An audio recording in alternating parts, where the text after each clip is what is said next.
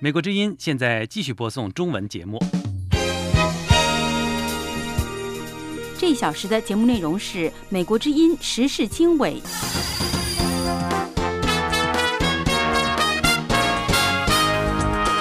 欢迎收听《美国之音》的时事经纬节目。今天是三月十一号，星期二，美国东部日光节约时间上午七点，中国时间晚上七点。我是肖华。这次节目主要内容有：马来西亚航空公司班机失踪之后，各国对国际旅行的安全度予以重视；美国总统奥巴马和中国国家主席习近平通电话商讨乌克兰危机；中国外交部长表示。在领土问题上，中国没有妥协的余地。第一夫人米歇尔·奥巴马访问中国将不谈政治。以上内容欢迎收听。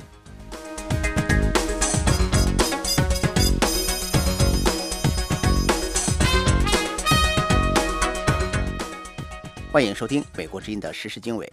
马来西亚警方说，两名持被盗护照登上失踪马来西亚航空公司班机乘客中的一个人，看来与恐怖主义无关。马来西亚警察总监说，这个人是19岁的伊朗人穆罕默德·梅哈达德，他很可能想移民到德国。马来西亚警察总监哈里德说，这位年轻男子的母亲一直在法兰克福等着接儿子，并说出事后他一直与当局保持联系。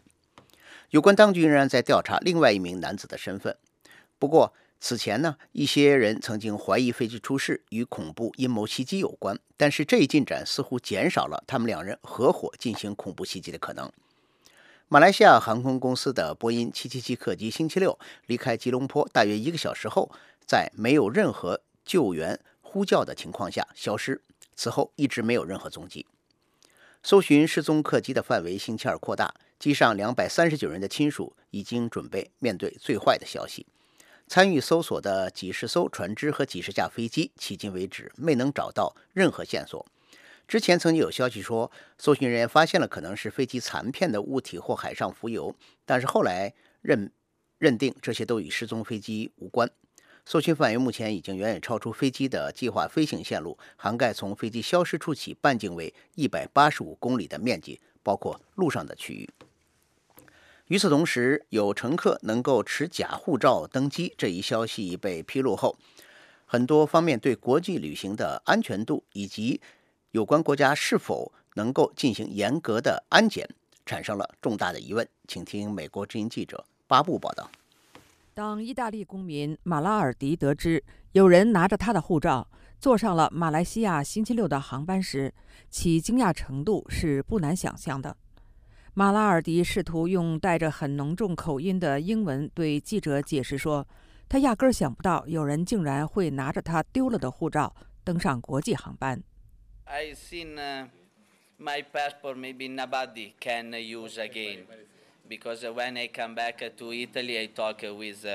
我一回到意大利就告诉警方说护照丢了，让警方知道防止什么人用我的护照。如果马拉尔迪护照遗失一事当初被告知国际组织，那么是否拿着他的护照旅行、冒充他的人还会照样通过安检呢？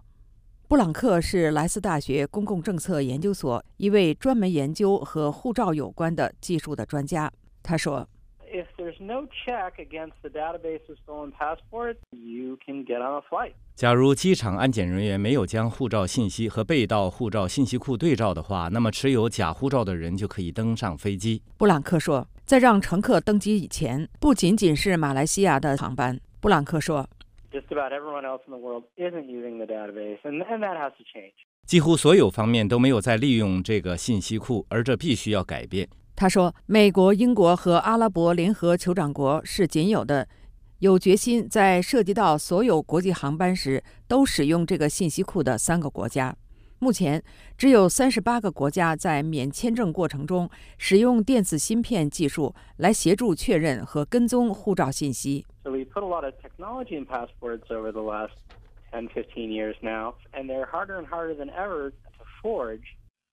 过去十到十五年间，我们实际上将很多高科技都注入了护照之中。现在已经越来越难以制作假护照。但是，如果你不利用已有的数码科技，这些技术就等于没有。莱斯大学的布朗克说：“至于有多少人在用偷来的护照旅行，很难确知。不过，已知的是，全球范围内有将近四千万本护照处于被盗状态。布朗克说：“由此可以假设，持假护照旅行的情况相当普遍。”美国之音时事经纬，欢迎继续收听美国之音的中文广播。在搜救失踪的马来西亚航空公司班机的行动中，台湾向南中国海地区派出了三艘舰船，还有两架次飞机。分析人士说，台湾积极参加这次的国际救援行动，除了具有人道主义的意义之外，也有意图通过积极参与地区事务，实际上的宣示主权。请听美国之音记者申华从台北发的报道。台湾国防部星期二例行记者会上。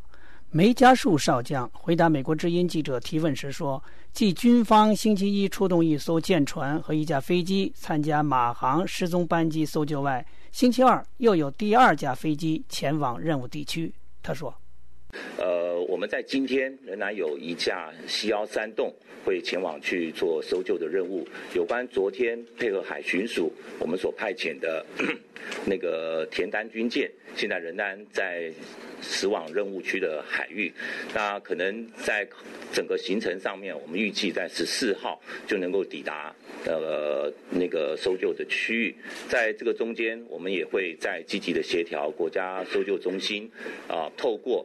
他们的国际搜救的机制，获得马来西亚它国家搜救中心的相关的搜救的资源的需求。截止到目前，台湾派出的舰船包括一艘导弹驱逐舰、两艘海巡署巡护舰、两架次飞机，均为 C 幺三零运输机完成。国防部发言人罗少河详细介绍说。海军的田单军舰呢，是在昨天下午的三点钟从马公港起航。那空军的幺三洞呢，是昨天下午的三点半从屏东基地啊起飞。那在昨天晚上大约十一点的时候，啊，他已经安全的返回屏东基地。那今天早上我们再另外再派一架幺三洞飞机啊，前往太平岛呃这个执行相关的任务。报道说，台湾军方已经指示在南海周边海域执行任务的军机、舰艇主动加强对海面的搜索，必要时加入救援。另外，海巡署星期一下午三点派出的两艘船只，分别是巡护七号和巡护九号，从台湾到马航 MH 三七零失踪班机可能坠落海域约一千多海里。报道援引马英九办公室发言人李佳飞的话说：“尽管路途遥远，台湾不会缺席这次国际救援活动。”外交部女发言人高安星期二对美国之音说：“外交部在事发后第一时间启动联络机制。”他说。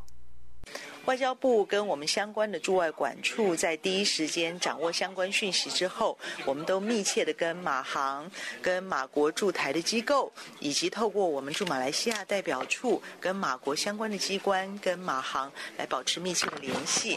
那目前我们也跟当事人的家属在保持密切联系。台湾资深媒体人廖宇伦对美国之音说：“台湾之所以行动迅速，除人道考量外，也是一次主权宣誓。”就时效，就搜救的时效上来说的话，也许到那个地方已经太晚了。但是个人认为，派舰去这个海域执行搜救任务，仍然有两层，至少两层的意义。第一个，就是南中国海目前仍然是一个争议海域，周边各国都声称对南海拥有主权。呃，在这样子的一个搜救行动当中。从政治的角度来来想，来来来解析，如果在这个时候不派出搜救兵力的话，未来有任何的有关于南海问题的讨论，台湾似乎就没有发言空间。其次，廖宇伦还说，台湾和美国将使用许多共同的装备，例如 C 幺三零运输机等，因此可以认为这是一次台美计划之外的协调演练，因此行动具有某种防务意义。有台湾军事专家还认为，台湾舰艇长途跋涉前往南中国海，并不是没有实际意义。那里的海域正受印度洋刮来的西风影响，海流方向也是自西向东。随着失事客机消失、搜索范围的扩大，台湾舰艇长途跋涉中，也许有机会在海上发现线索。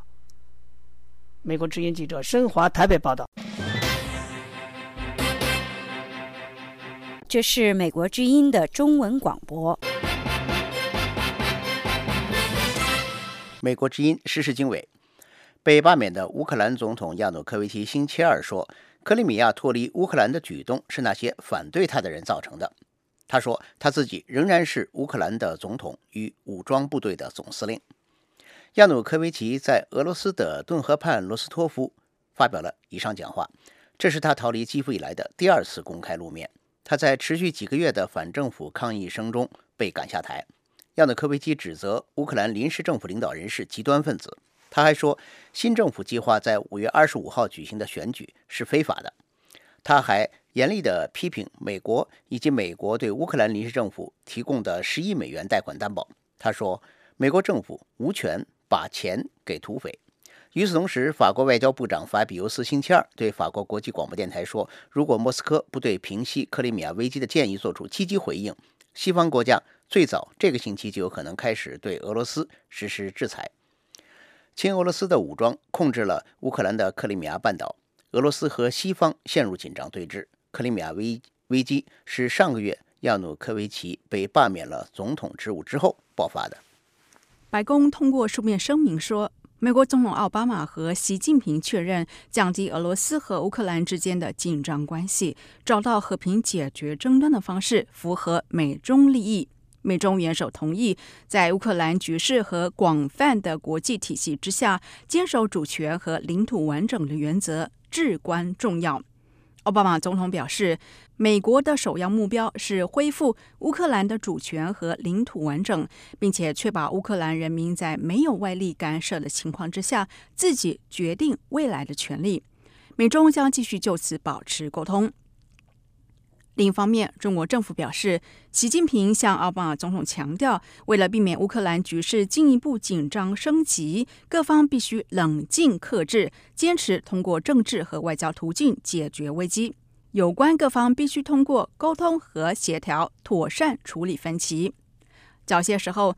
美国白宫宣布新的制裁方案，冻结一些促成乌克兰不稳定局势的个人和实体在美国的资产。此外，美国国务院也对破坏乌克兰主权和领土完整的俄罗斯官员拒发签证。对此，中国外交部表示，中方在国际关系中一贯反对动辄制裁或者以制裁来威胁中方，并且重申必须政治解决危机。乌克兰临时政府总理雅采纽克预计十二号访问白宫。白宫说，奥巴马总统将和雅采纽克讨论，在俄罗斯军事介入克里米亚之后，如何在尊重乌克兰主权和领土完整的原则之下，和平解决这场危机。以上是美国之音记者张荣香的报道。这是美国之音的时事经纬节目。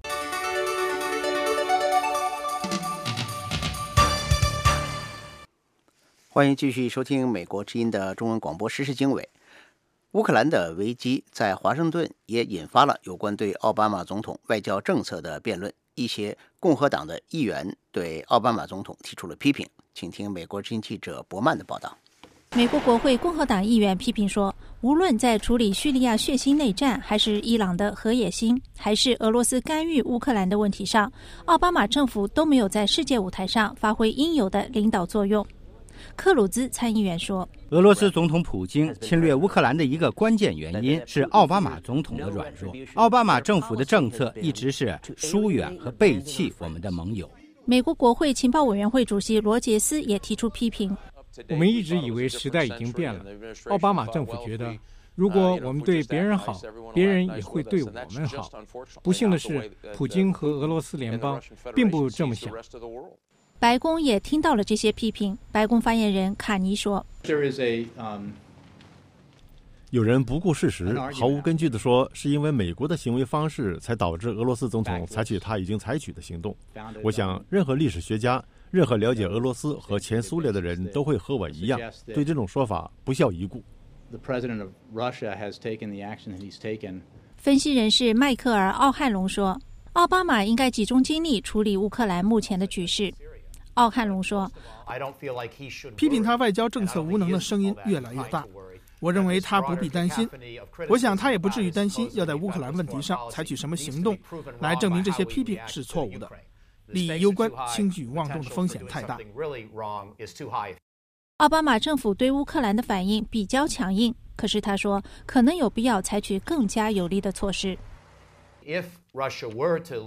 如果俄罗斯公然攻击乌克兰，那么我认为我们要认真考虑对乌克兰军队提供各种援助。俄罗斯表示，出兵克里米亚是为了保护俄罗斯公民，防止他们受到乌克兰非法政府的伤害。美国之音博曼华盛顿报道。美国之音。继续为您播送中文节目。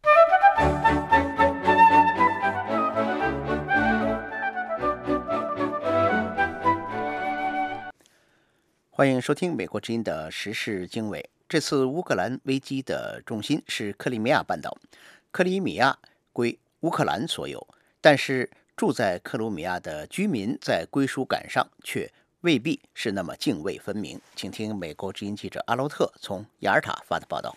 雅尔塔是克里米亚的一个海滨度假胜地，俄国沙皇曾在这里休闲游乐。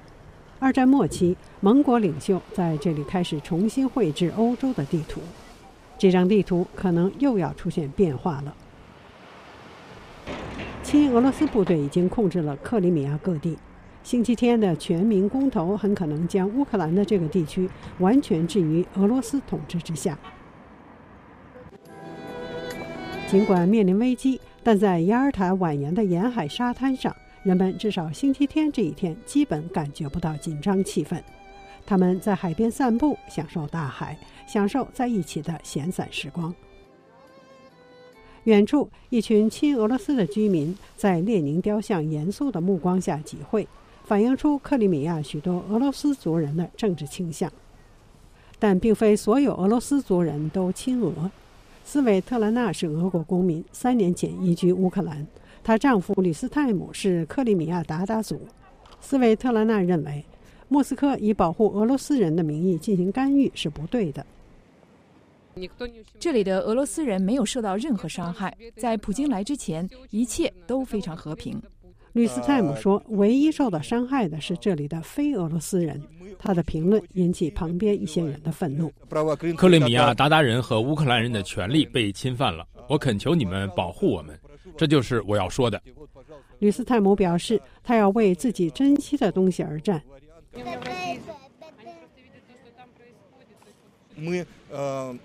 我们等着看事态的发展，如果有变化，我们将保卫自己的祖国。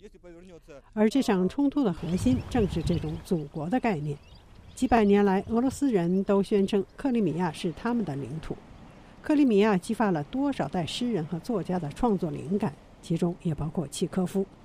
现在，莫斯科准备再次宣称对克里米亚的主权了。美国之音记者阿洛特·雅尔塔报道。美国之音继续为您播送中文节目。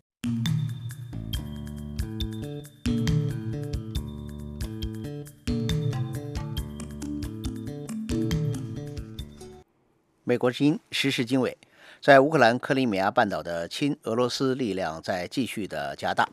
首都基辅的乌克兰政府官员说，克里米亚地区现在大约有一万八千名亲俄罗斯的武装，他们在占领越来越多的地方。目前的紧张对峙令人联想到2008年的格鲁吉亚冲突。请听美国之音记者阿拉巴萨迪报道。这是乌克兰军方公布的伞兵部队训练完毕返回的录像。以军事行动，也就是出动地面部队来传达最后通牒信息，非常重要。前美国驻土耳其大使、华盛顿研究所客座研究员詹姆斯·杰弗里说：“美国现在应该派遣地面部队到波兰和乌克兰边界地区进行军事演习。地面部队象征着我们有意愿保护那些我们在东欧的处于紧张情绪的北约盟友，例如波兰。”波兰驻美国大使瑞施查德·施涅夫说：“亲俄罗斯力量占领克里米亚，对整个地区构成威胁。” We consider the current situation as a direct threat to our. 我们认为乌克兰局势对我们构成了直接威胁。我们认为，当局势按照克里姆林宫的立场平息下来以后，摩尔多瓦可能会是下一个目标，其他国家也可能成为目标。其他国家，例如格鲁吉亚，在2008年与俄罗斯军队在有争议的阿布哈兹与南奥塞提问题上对峙。格鲁吉亚认为这两个地区都属于格鲁吉亚，而俄罗斯坚持这是两个独立的国家。目前，俄罗斯军队仍驻扎在那里。当时发生的一切对今天乌克兰冲突的主要各方具有参考意义。格格施德策大使说：“美国在2008年没有行动。”给今天的乌克兰立下了一个先例。俄罗斯从格鲁吉亚冲突中得到的教训是，俄罗斯可以利用这种十九世纪的手法，而不会为此付出政治代价。格格施德策大使说：“乌克兰政府需要小心谨慎地对待目前的局势。乌克兰政府需要采取克制。”不要激发俄罗斯更严厉的报复。乌克兰有十三万战斗部队，与俄罗斯军队无法相比。目前导致国家分裂的民众抗议仍在继续，这的确令乌克兰与其邻国非常担忧。VOA 记者阿拉巴萨迪华盛顿报道。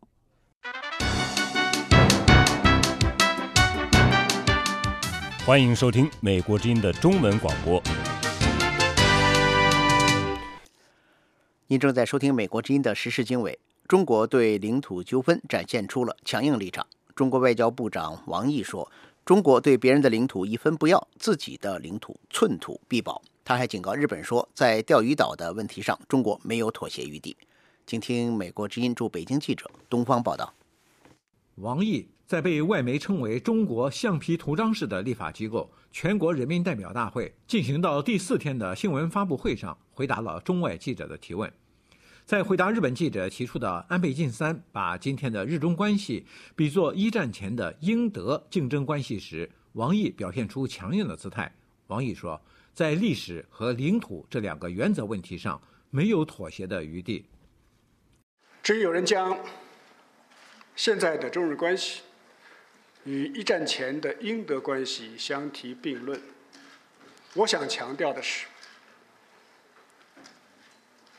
二零一四不是一九一四，二零一四更不是一八九四。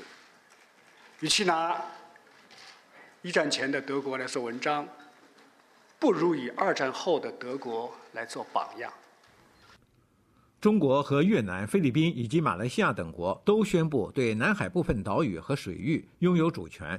美国在南海领土争端问题上采取不选边的态度，但是与此同时，美国强调南海的自由通航权。王毅表示，中国希望通过和平手段解决领土争端，但是他同时警告东南亚的一些小国说，中国绝不能接受以小取闹。我们愿意在尊重历史事实和国际法的基础上，坚持通过平等协商谈判。以和平的方式妥善处理这一点，今后也绝不会改变。我们绝不会以大压小，但也绝不接受以小取闹。对于美中关系，王毅表示，亚太地区应该成为中美建构新型大国关系的试验田，而不是相互争斗的博弈场。中国外长王毅在这场记者会上一共回答了十七个记者提出的问题，他谈到了乌克兰的局势、朝鲜半岛的局势以及中美关系等等。但是遗憾的是，只有一个美国记者被点到。美国之音 VOA 卫视记者东方，北京报道。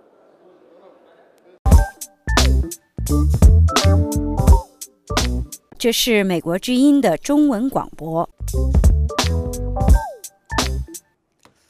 美国之音时事经纬：美国第一夫人米歇尔·奥巴马即将访问中国，不过现在已经有消息传出，与美国前第一夫人劳拉·布什和希拉里·克林顿有所不同。米歇尔·奥巴马这次在访问中国期间会不谈政治，请听美国之音记者思阳报道。三月十号的《华盛顿邮报》引述不愿透露姓名的白宫前官员的话说：“进行不选择政治角度的安全访华之旅是米歇尔·奥巴马自己的决定。”白宫上个星期宣布，米歇尔·奥巴马三月十九号到二十六号将携母亲和女儿访问中国，他们将到访北京、西安和成都，并会晤中国国家主席习近平的夫人彭丽媛。白宫还说，米歇尔·奥巴马此行将专注文化和教育。米歇尔·奥巴马三月四号在教授中文的华盛顿育英公立特许学校说：“不管到世界什么地方旅行，他最关注的是教育，到中国也不例外。”美国著名学者、战略与国际研究中心亚洲事务高级顾问葛莱伊认为，出访不涉及政治是米歇尔·奥巴马的一贯作风。在米歇尔·奥巴马以前的两次出访中，他也没有谈过争议性的话题。他甚至没有公开发表过讲话，我想他也不会在中国发表公开讲话。他会关注他认为最重要的事，教育很显然是他最大的关切。在奥巴马任期内，米歇尔·奥巴马长期投入到关注肥胖、青少年增权和教育的运动当中。最近几周，他努力推动就营养成分标签制定新的联邦法规，帮助降低儿童的肥胖率。他还共同主持了针对扩大低收入家庭学生上大学的白宫峰会。战略与国际研究中心的葛莱伊说：“米歇尔·奥巴马可以在中国提及他一直在从事的这些事情。这实际上是他可以在中国提及的问题，因为中国年轻人越来越有这样的趋势，运动越来越少，吃的越来越多，比过去重。”格莱伊说：“美中关系很复杂，米歇尔·奥巴马可以在更广泛的范围内加强美中关系。” She will try to do what she can. 他会试图尽她所能加强美中关系，特别是民众与民众的交流。这个问题实际上是被北京和华盛顿提上议事日程的事情。两国都认为，加强两国民众之间的交流，加强两国年轻人和专家之间的交流，提升各阶层民众的交流，对两国关系都非常重要。我想他会对这方面的交流做出贡献。一些·奥巴马的选择与他的前任希拉里·克林顿和劳拉·布什都不同。一九九五年，时任美国第一夫人的希拉里·克林顿访问北京，并参加联合国第四届世界妇女大会。克林顿在妇女大会上抨击中国的人权问题，被认为损害了美中关系。劳拉·布什一直很低调，但是六年前在缅甸和泰国边境访问时，他指责中国没有采取足够的行动向缅甸残暴的政府施加压力。不过，《华盛顿邮报》的报道说，米歇尔将在教育及培养青少年自主潜力的前提下提出言论自由。欢迎继续收听《美国之音》的中文广播。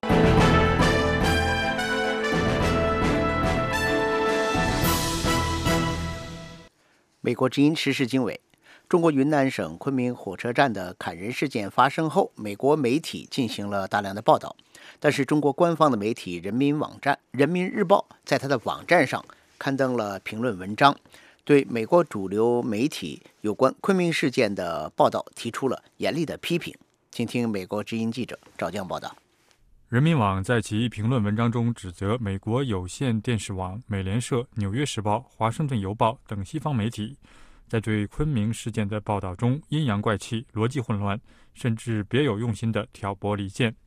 文章说，昆明砍人事件是赤裸裸的暴力恐怖犯罪，但西方媒体在报道中不愿使用“恐怖分子”一词，而是将凶手称为攻击者，或者在恐怖分子前加上官方所称这样的前缀。文章还指责美国媒体无视新疆地区取得的巨大进步。在对昆明事件的报道中，有选择性的引用声称让维吾尔人独立的受访者。曾经在中国从事媒体工作的美国哥伦比亚大学访问学者温云超对美国之音表示：“美国主流媒体对昆明事件的报道基本符合新闻从业标准，也和以往对美国国内和国际的类似事件的报道一致。例如，在九幺幺事件的时候，包括美国总统呃布什，他。”引述这件事情的时候，他都说看起来像是恐怖袭击，他不会直接认定为恐怖袭击。我想媒体在处理这些事情的时候，呃，偏谨慎，然后再按照专业性的处理，我觉得这是一个呃非常不错的做法，也是非常专业的做法。温云超说：“美国主流媒体也有左中右之分，而人民网的评论文章容易造成多家媒体协调一致对中国进行负面报道的印象。但任何对美国媒体有过基本观察的人士都不会做出这样的判断。呃，本身事件昆明三一袭击事件本身，它很多细节外界一直有存疑，所以他不希望公众或者是媒体关注在这些事事件的细节方面，那他反而把矛头引向了呃国内一些呃民族主义情绪的人对西方媒体的批判。人民网的文章指责美国以及一些西方媒体奉行双重标准，认为只要肇事者没有袭击美国，就不是美国眼中的恐怖分子。以上是美国之音记者赵江在华盛顿的报道。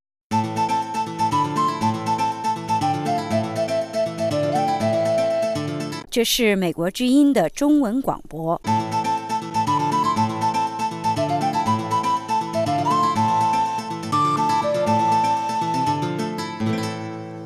您正在收听美国之音的时事经纬节目。虽然中国的官方媒体对美国媒体有关中国云南昆明火车站砍人事件的报道提出了批评，但是中国官方媒体自身的报道也受到了一些维权人士的批评。请听美国之音记者陆洋的报道。中国民间对维吾尔人的戒备心态，在三月一号昆明火车站袭击事件之后更加明显。路透社三月十号一篇报道说，路透社记者在昆明街头目睹了当地的餐馆和旅店告示上写着“不欢迎维吾尔人”。互联网上也有不少关于新疆维吾尔人在内地被房东赶出、被出租车司机拒载的事例。甚至在马来西亚航空公司 MH 三七零航班三月八号失踪这件事上，有新浪微博的网友马上就把这件事跟维吾尔激进分子扯上关系。知名社会活动人士胡佳说，他自己从二月二十五号开始就被软禁在家，但是通过推特等互联网平台，他看到一些维吾尔朋友抱怨对他们的清查。加剧了一些地方的阿訇被要求上报他们个人的身份、户籍等信息，警方点对点的到他们的住处询问从事什么职业、平时的活动范围等。胡佳指出，新疆维吾尔人受到重点盘查的消息在网上曝光之后，一些地方的警方尽管纠正某种偏激的做法，但是大多数维吾尔人受到的歧视则不可能被人们都了解。对于中国社会汉民族，对维吾尔人的偏见甚至仇视，胡佳认为，汉人对维吾尔人的偏见也好，歧视也罢，主要是因为中国执政党的宣传所致。胡佳说，去年中国的政治犯当中有七百或者是八百人是维藏人士。他说，作为民间的维权人士，就要是要推动中国执政当局释放这些维藏政治犯，其中包括最近被逮捕的维族学者。伊利哈木·土赫提和他的学生胡佳认为，只有这样才能缓解民族矛盾。中国汉民族对维吾尔人的偏见也延伸到了主张维汉和解的汉族维权人士。胡佳说，他的主张常常受到网友的误解，包括跟他一起维权的朋友也指责他为维吾尔人说话。胡佳三月十号对美国之音说。你不知道每天有多少人在上面，就是推得上艾特我，只就是他们通常的话就是说，就是就就指责，就是而且我看到我我甚至我有我的那个朋友里边有的也是我本来挺好的朋友啊，因为这些话以后说我是脑残，说我是这个呃为那种恐怖分子站台啊撑腰啊。胡佳告诉记者，尽管他感觉到了压力，但是还是要继续为民族的和解努力。他说，他对网友的指责非常理解，因为他也经历了从原来的误解维吾尔人到逐渐了解他们的过程。中央民族大学维族学者伊里哈木·图赫提以涉嫌分裂国家罪于二月二十号被正式逮捕。维权律师李方平是他的代理律师。李方平说，当局对新疆维族被告的定罪主要是两个罪名，一是恐怖主义，另一个是分裂国家。这使得律师界对维族被告的介入比较谨慎。李方平说，他个人因为代理伊里哈木·图赫提的案子，就受到了这样的压力。我这一次介入伊利哈姆案的话，呃，有一些这样的人呃，在跟帖着跟帖的时候的话，呃，首先对伊利哈姆做了一个，因为官方已经做了一个定性嘛。好，凡是律师为他辩护的，嗯，那么肯定也会相应的受到这样的官方引导的呃这种要这种舆论的呃影响吧。李方平说。网友对他的指责有实名的，也有不实名的，但是他表示他的内心非常坦荡。伊里哈木选择了他这位汉族律师做辩护人是件很好的事情，他要努力为伊里哈木辩护。李方平表示，他不会在意外界的评价。作为律师，他除了为当事人提供法律服务，还有义务。化解民间对维吾尔人的一些偏见。他认为，昆明事件之后，实际上在互联网上打开了讨论民族矛盾的空间，这有利于逐渐消除民族误解。美国之音陆洋华盛顿报道。这是美国之音的中文广播。The Voice of America 您正在收听美国之音的时事经纬节目。中国在召开人大和政协会议期间。全国人大外事委员会的负责人对美国国会议员会见达赖喇嘛表示了坚决的反对。请听美国之音驻北京记者东方报道。西藏代表团的开放日吸引了不少中外记者。在记者会上，西藏自治区主席洛桑江村称，西藏拉萨是全国幸福指数最高的城市。他还引用习近平的话说：“治国先治边，治边先治藏。”在回答记者有关自焚的问题时，西藏自治区党委副书记、自治区人大常委会主任白马赤林说：“到目前为止，西藏的一千七百多所寺庙、四万六千多名僧人没有一个自焚的，西藏群众也没有一个自焚的。自焚是其他地区发生的事情。”我现在明确的告诉你，到现在为止，西藏有一千七百多座寺庙，有四万六千人僧人，没有一个自焚。群众也没一个自焚的，究竟自焚出在哪里？今天搞清楚以后，问那些地方。白马赤林今年六十三岁，是中共第十八届中央委员，从二零一零年起担任西藏自治区主席，二零一三年任区人大常委会主任。美国之音记者罕见地获得了向他提问的机会。记者问道：“原全国人大常委会委员平措旺杰近日呼吁。”希望北京允许达赖喇嘛回西藏看看，请问西藏自治区领导人对此有何反应？白马赤林说：“平措旺杰的呼吁属于个人，代表不了西藏各族人民。达赖能不能回西藏，怎么回西藏，中央政府早有明确的态度和原则，到现在没有变。”平措旺杰呼吁是他个人的行为，代表不了西藏各族人民，也代表不了我们西藏代表团。这个达赖回不回西藏，中央政府早就有明确的原则，也有态度。这个态度，这个原则到现在没变。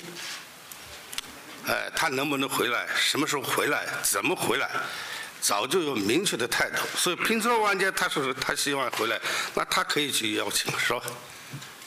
哎，所以这一段时候明确告诉你，包括这个达赖回来不回来，怎么回来。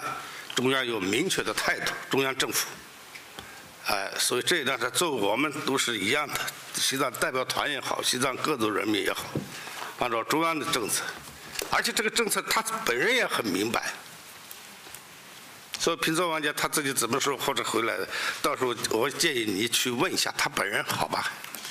针对奥巴马总统和美国国会议员最近在华盛顿纷纷会见达赖喇嘛。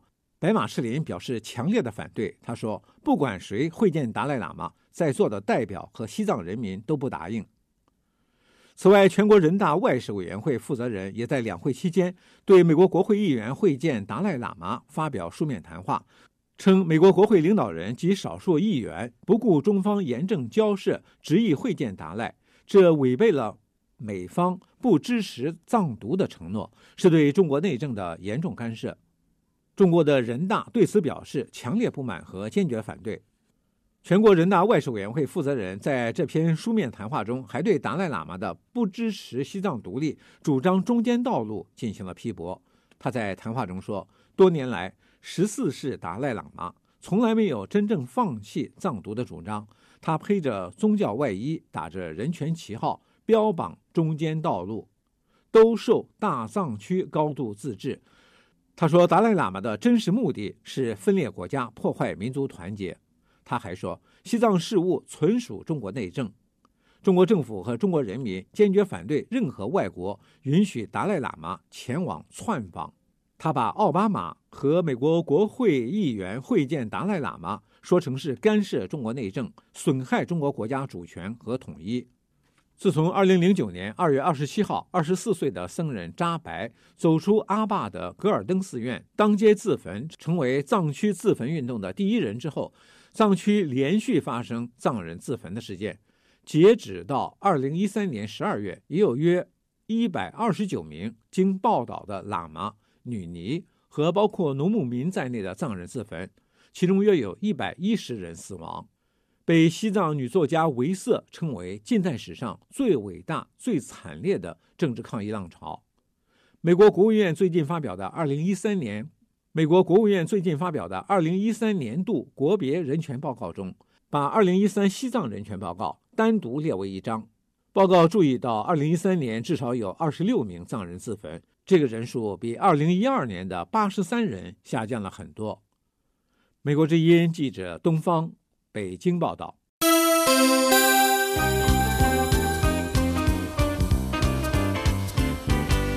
这是美国之音的中文广播。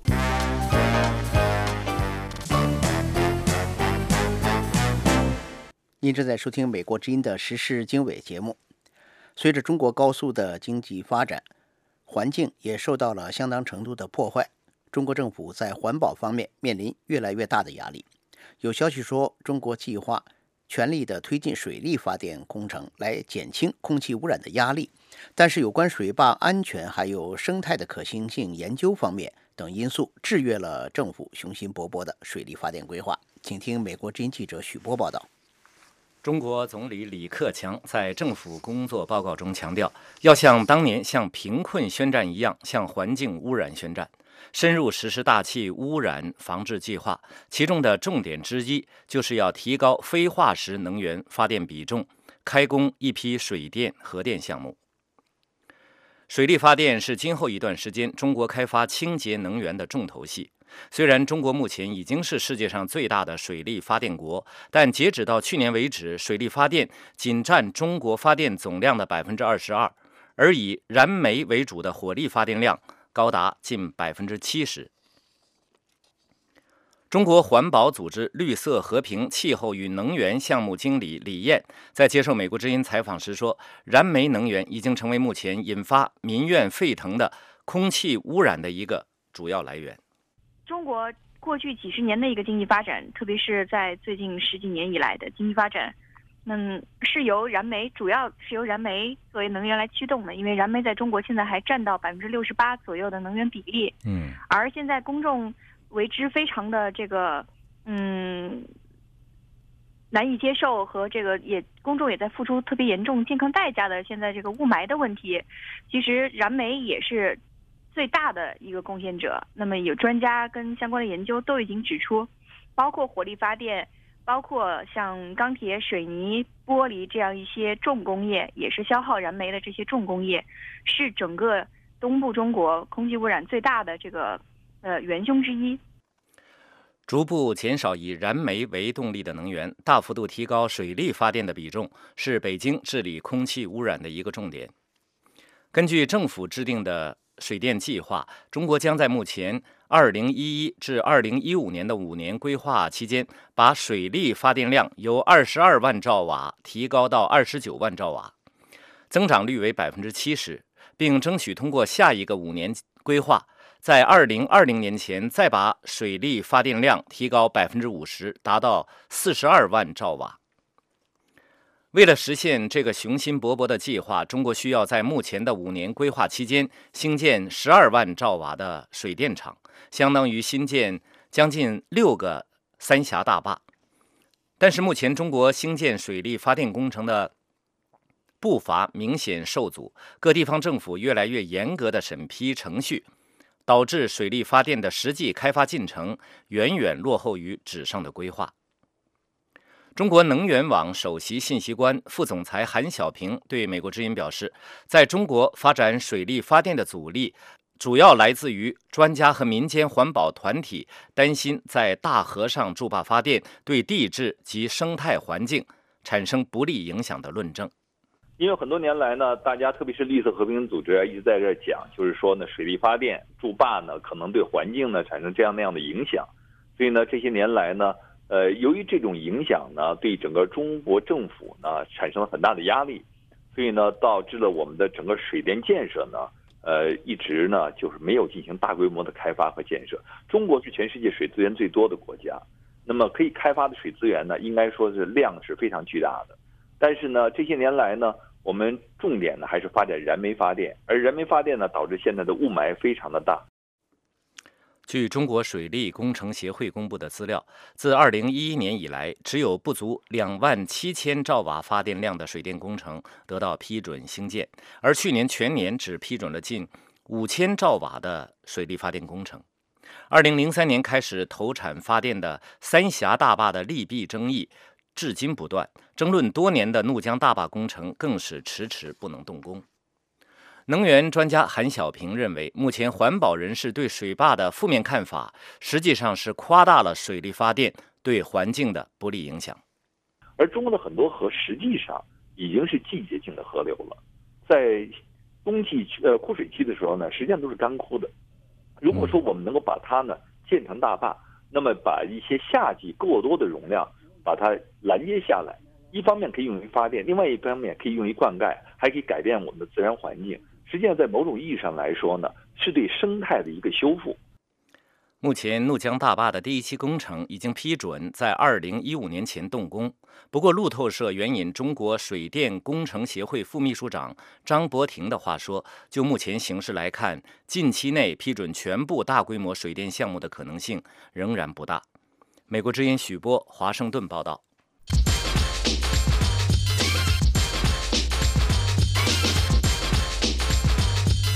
这是美国之音的中文广播。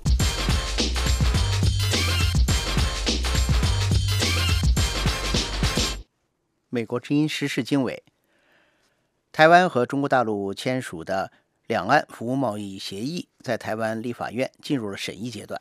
在野的民主党强调要对人民负责，对这条协议逐条审议。不过，有迹象显示，执政的国民党可能会推动。这项服贸协议的自动生效，请听美国之音记者申华从台北发的报道。星期一，台湾立法院内政委员会就两岸服务贸易协议举行最后一次公听会。按照立法院公布的议程，星期三和星期四，立法院将开始就服贸协议连续举行两次联席会议进行审议。不过，有媒体说，在协议的审议安排上，双方可能爆发冲突。服贸协议审议会因此延宕。对此，陆委会主委王玉琦表示，一切取决于立法程序的运作结果。呃，我想在呃立法院的程序这个部分，呃，我们都会尊重立法院的安排，这是立法院内部的议程安排，我们都会尊重。从行政部门的角度，当然是希望服贸协议的这个审议，呃，速度能够快一点。那但是立法院怎么样审议，这是立法院的职权啊。海基会董事长林中森表示，尊重立法院合议制度。不过，他更对一系列公听会的作用和成果充满信心。他说：“那我想开完以后，他已经听到全部的那么意见了。我相信立法院了解整个呃政款意见之后啊，一定会做成对国家、社会、人民最有利的决定。那我们也非常期待，那么立法院未来审议的速度啊，能够加速。”两岸服贸协议审议能否加速，目前无人知晓。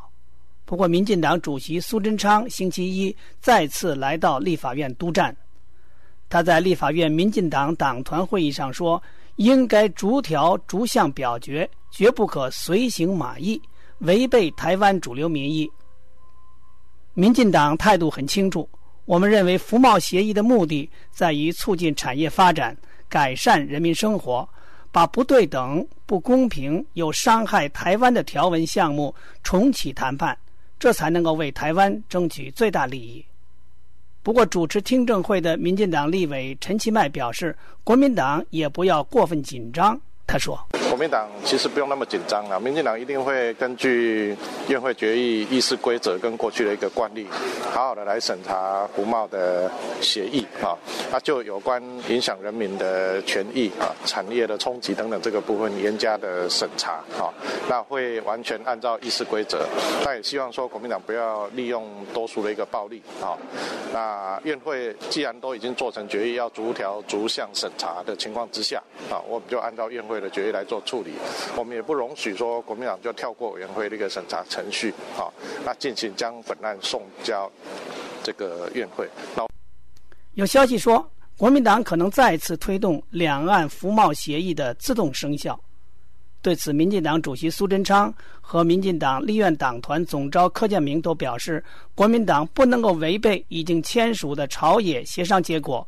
及逐条审议两岸服务贸易协议的协商共识。记者发现，在举行的一系列公听会上，围绕两岸服贸协议的正反意见都比较充分的得到了阐释。台湾国政基金会宪政法制组顾问李旭民星期一说：“西方民主国家中，议会内就有对外，议会内就有对外洽。”议会内就有对外签协议可以快速通关的程序，台湾为什么不能够效仿？还有台湾企业代表说，对服贸协议涉及的所谓国家安全，大可不必过分担心。例如，卫星侦察技术早已将台湾地表暴露无遗。不过，也有民意代表担心，开放台湾的金融业，台湾固然可以吸纳大陆资本，但是如果大陆撤资，台湾企业。将面临巨大风险。美国之音记者申华台北报道。美国之音时事经纬，欢迎收听。日本纪念造成一万八千多人丧生的地震海啸灾难三周年，那次灾难还导致了几十年以来世界上最严重的核危机。日本很多地方星期二举行了悼念遇难者的仪式，很多人在当地时间下午两点四十六分默哀。三年前的这一刻发生了九级地震，地震引发了海啸，海浪吞噬沿海社区，损坏了福岛核电厂，三座核反应堆发生了熔毁，至今附近大气中还有核辐射。日本政府承诺拨放巨款，但是灾区的重建工作进展缓慢。二十七万多人仍然还没有永久的住宅。与此同时，在台湾，过去这个周末有几万人上街举行反核大游行，他们要求政府终结核电项目。不过，台湾政府表示，台湾仍然需要核电站。请听美国之音特约记者詹宁斯从台北发的报道。星期六，三月八号，台湾大约十三万人在日本福岛核电站出事三周年之际，冒雨上街游行。要求关闭台湾现有的三个核电站，取消启用第四个核电站的计划。但是台湾政府看来主意已定。台湾执政的国民党政策委员会的副秘书长林鸿池说：“台湾的核电厂是安全的。如果以世界各国来比较的话，核一、核二、核三在世界上的评比都是在前几名，不会有问题。已经运转了那么久了，这个检测的部分。”除了呃，经济部他要去做安全检测，接下来原子能委员会要继续把关，最后还有一个外部的监督机制，一些这方面的专家来做检测。台湾拥有庞大的工业基地，内阁发言人孙立群星期六说，台湾目前还需要发展核能源。他说，核四的安检一旦通过，就开始启用。这座核电站在一九九九年动工。耗资相当于九十三亿美元，如此巨大的开支跟民众抗议导致施工拖延有关。日本二零一一年三月十一号因为地震而发生的核污染灾难之后，台湾的反核运动声势空前壮大。台湾官员曾表示希望最终取消核电站，至于核四是否要上马由选民决定。不过，台湾并没有减少核发电的时间表，由于法律障碍。举行公投的希望，去年也变得更加渺茫了。台湾现有的三个核电站都是一九七零年代修建的，产量占台湾总发电量的百分之十二。反核示威活动的媒体联络人刘慧敏批评政府坚持过时的立场。他说：“他们在后面也没有以公投来做决策，而是说要继续的盖核四。虽然他们可能用稳健检核这些说法，对，可是其他的立场根本没有改变，也没有松动，而且也没有针对因应民意跟现实的状况去做调整。”台湾抗议者打算集中推动修改台湾的公投法，并且在今年晚些时候的地方选举中选举反核电候选人。美国之音时事经纬，欢迎收听。利比亚官员说，利比亚的军队拦截了一艘运载原油的油轮，有一个分离主义的民兵组织无视利比亚政府禁令，试图出口这批原油。叙利呃，利比亚的发言人星期一说，海军已经完全控制了这艘油轮。反政府武装否认他们对这艘油轮失去控制。曾经在把太空把所弃的冬奥会火炬带着进行太空行走的美国宇航员和两名俄罗斯宇航员正在返回地球途中，他们在国际空间站已经度过了一百六十六天。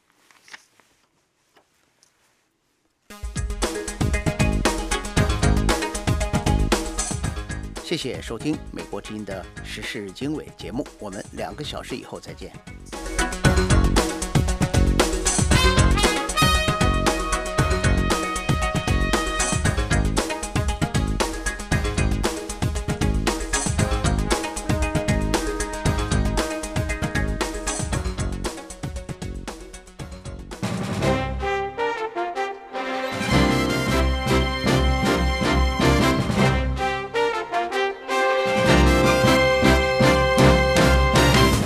下面请听一篇美国政府的政策声明。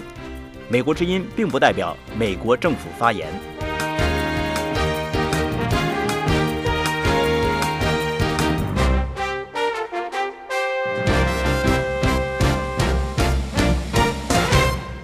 世界上一些最繁忙的航线分布阿拉伯海西北部，沿着非洲之角到亚丁湾。索马里内战的第二阶段从2005年爆发之后，这个区域一直受到海盗威胁。光是2008年，海盗就对船只发动了111次袭击，其中42次成功。海盗绑架船只和船员以索取赎金。海盗活动在2009年变本加厉，光是当年的一月和二月，袭击的次数就比前一年的同一时期增加了十倍。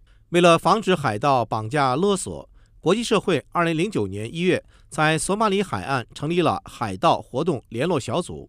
这个多元化的组织包括了多个国家政府、国际组织、非政府组织等，共同协商打击非洲之角的海盗活动。美国国务院主管反海盗和海上安全事务协调员唐纳·霍普金斯说：“从此以后，联络小组不断成长，现包括所有相关的方面。”比如不同的部门、国际和非政府组织、海洋工业的各个组成部分，还有民间社团代表。他说：“数据本身就能证明，从2012年5月10号以来，索马里亚沿海已经没有任何海盗劫持行为，到现在已超过二十个月了。这是六年多来这个危机在2011年达到巅峰之后所创下的最低纪录。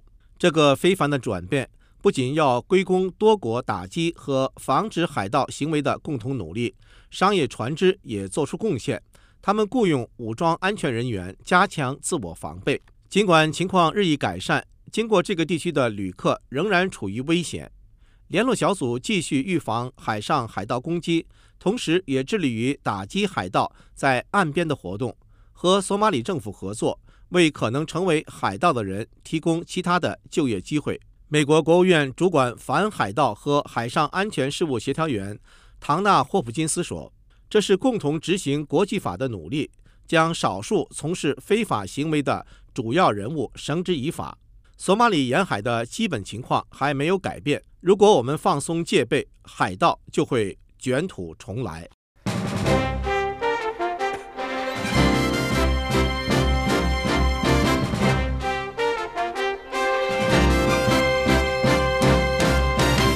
以上播出的是一篇美国政府的政策声明，美国之音并不代表美国政府发言。